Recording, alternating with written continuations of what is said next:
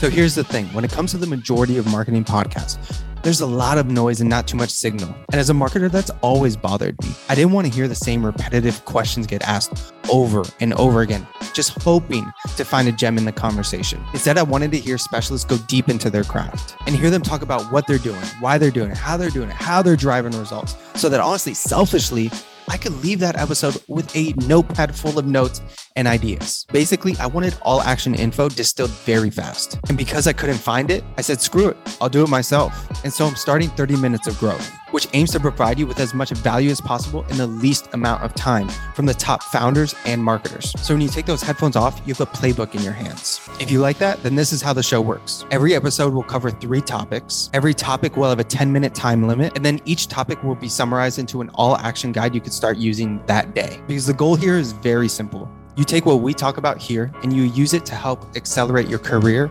and business. And the countdown to episode one starts on March 14th and every Tuesday following. So if that sounds like a deal, then subscribe wherever you listen to your podcast.